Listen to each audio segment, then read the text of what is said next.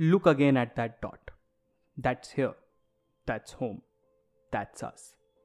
On it, everyone you love, everyone you know, everyone you ever heard of, every human being who ever was, lived out their lives. The aggregate of joy and suffering, thousands of confident religions, ideologies, and economic doctrines, every hunter and forager, every hero and coward, every creator and destroyer of civilization, every king and peasant, every young couple in love, every mother and father, hopeful child, inventor and explorer, every teacher of morals, every corrupt politician, every superstar, every supreme leader, every saint and sinner in the history of our species lived here on a mote of dust suspended in sunbeam. These are the immortal words of Carl Sagan from his book Pale Blue Dot. That obscure little white speck you see in the middle of all the nothingness is our home planet, Earth. Somewhere on that speck is us. After the world came out of the throes of a short man with a funny mustache, trying to establish his political supremacy in what was called the World War II, two superpowers emerged the USA and the Soviet Union. The next five decades were marked by these supreme nations engaged in a battle for military supremacy, ideological supremacy, and intellectual supremacy. And this war did not stop on land. Space was the next battleground. While the Cold War deserves a lengthy piece of its own, it's a story full of spies, betrayals, media, corporate, and land tussles. And once, when the world almost ended with the Cuban Missile Crisis, we are going to focus on the most fascinating and, to be honest, the most fruitful outcome of this war the space race. The space race was a decade long battle between the USA and the Soviet Union, in which both countries tried to one up each other with their technological developments, aiming to establish their superiority in space flight. It began with the USSR launching Sputnik 1, the first ever artificial satellite from Earth in October 1957, and thus began a series of back to back wins for the USSR with them achieving a host of firsts, including the Sputnik 2, the first satellite to take a dock to space, the first mission to leave Earth's orbit with Luna 1, and the first probe to the moon with Luna 2. The most spectacular of these firsts was when the Soviets sent the first ever human to fly in space, Yuri Gagarin. It was an incredulous time for Soviet space flight. But this did not bode well with our quintessential chest thumping Americans. And thus came the turning point in this exhilarating story. US President John F. Kennedy's moon speech of 1961, in which he vowed to put NASA astronauts on the moon before the end of the decade. We choose to go to the moon in this decade and do other things, not because they are easy, but because they are hard. The speech kicked off NASA's ambitious Apollo program. While the Apollo program had its own astounding wins and irreplaceable losses, it finally helped the Americans triumph over the Soviets in the space race when NASA's Apollo 11 mission put the first humans on the moon. One small step for man, one giant leap for mankind. It was a truly astonishing time, with the entire world enamored with space exploration and what it could mean for us as a species. It was a world of tomorrow. We, as a race, were full of dreams, inspired to craft a future we could be proud of.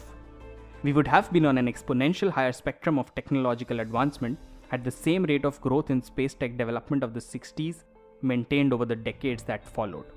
But all of the spaceflight advancement of the 60s was catalyzed by basic, raw, tribal instincts that are embedded deep within our genes the want to be a part of a tribe, and the want for that tribe to dominate another.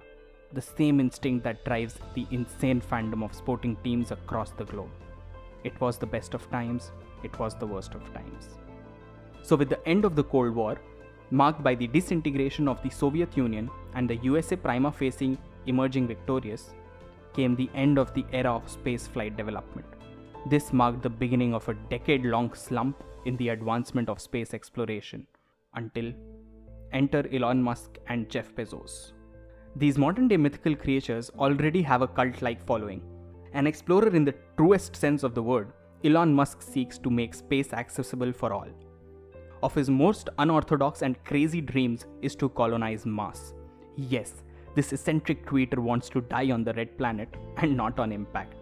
But the journey to Mars is not an easy one. The first hurdle is mobility. Apart from the fact that the red planet is 150 million kilometers away, that's 3750 times around the Earth, does not have an atmosphere and has temperatures which go down to minus 125 degrees Fahrenheit, the cost to send one probe here costs $74 million. Now, a rocket costs approximately $2.5 billion, way more than the cost of a probe. And the fact that these rockets are like a one time use and throw thing don't really attract the best investors around the world. Imagine if every time an airplane carried you from point A to point B, it would have to be discarded. If every journey would render it unusable, imagine how much it would cost the airlines per passenger. The airlines would obviously have to charge the whole cost of the Airbus from you, making it unaffordable. Traveling via air wouldn't make economical sense if planes could only take off once, if they were not reusable. That's what the problem with rockets was. Rockets were not reusable. There was no way to make a rocket land back on Earth once it went out into space. The rocket parts were doomed debris, floating around in endless space. This is a problem that Musk and SpaceX solved. After three failed experiments with the Falcon launches and the company almost going bankrupt, they were finally able to achieve what history will remember as the first stepping stone to colonizing Mars. Falcon landed safely on a seapad in December 2015. After successfully establishing that rockets could land back on Earth, the god of nerds was not done yet. He had another great idea. Musk runs another company, Tesla Motors, which makes electric cars. Currently, it is the most valuable automobile company in the world, though some people see it as a tech company obsessed with self driving or autonomous cars. What better way to market a car than to put it on a rocket and launch it into space?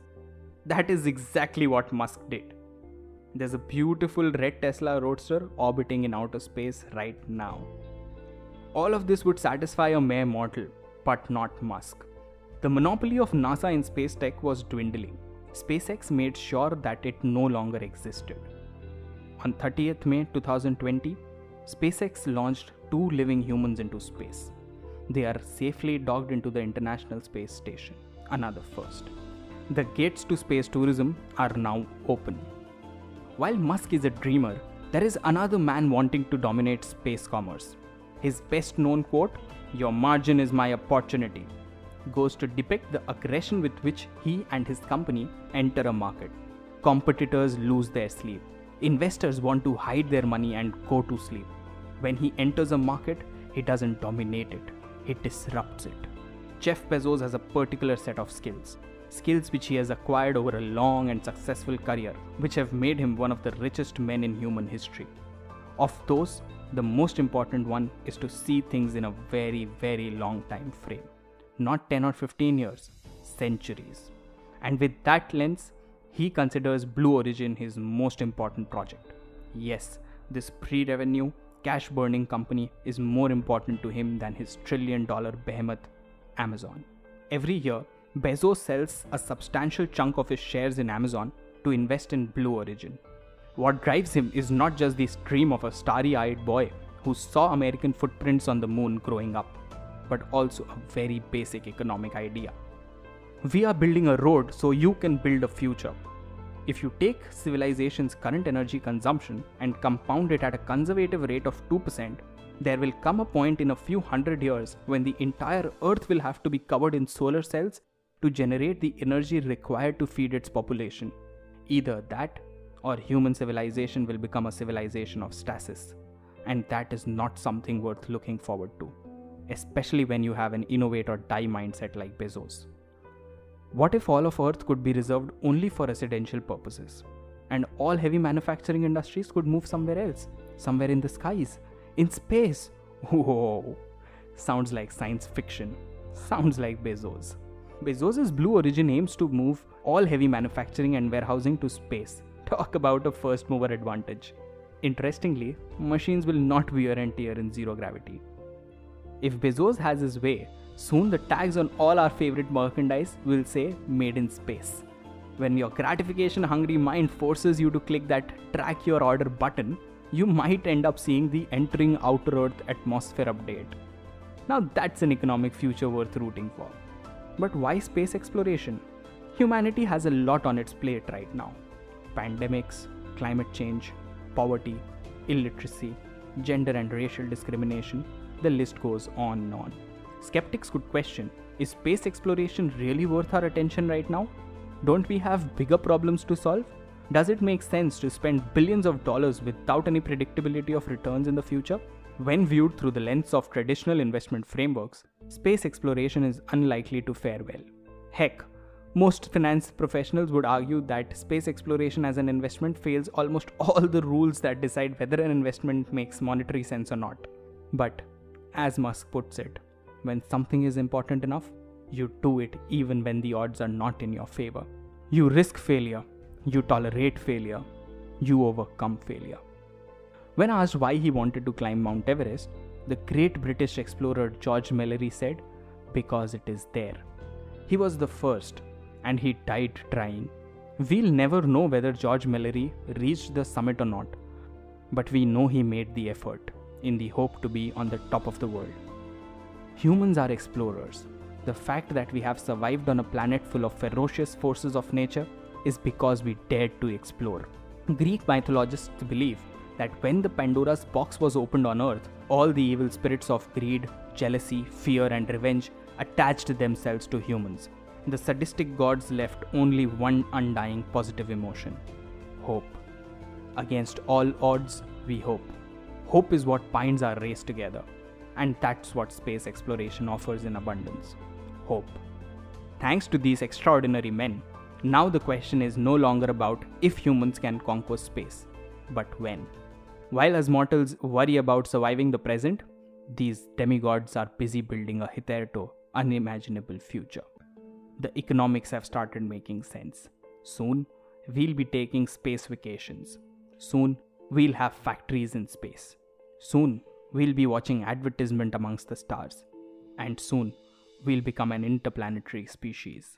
Until then, read on.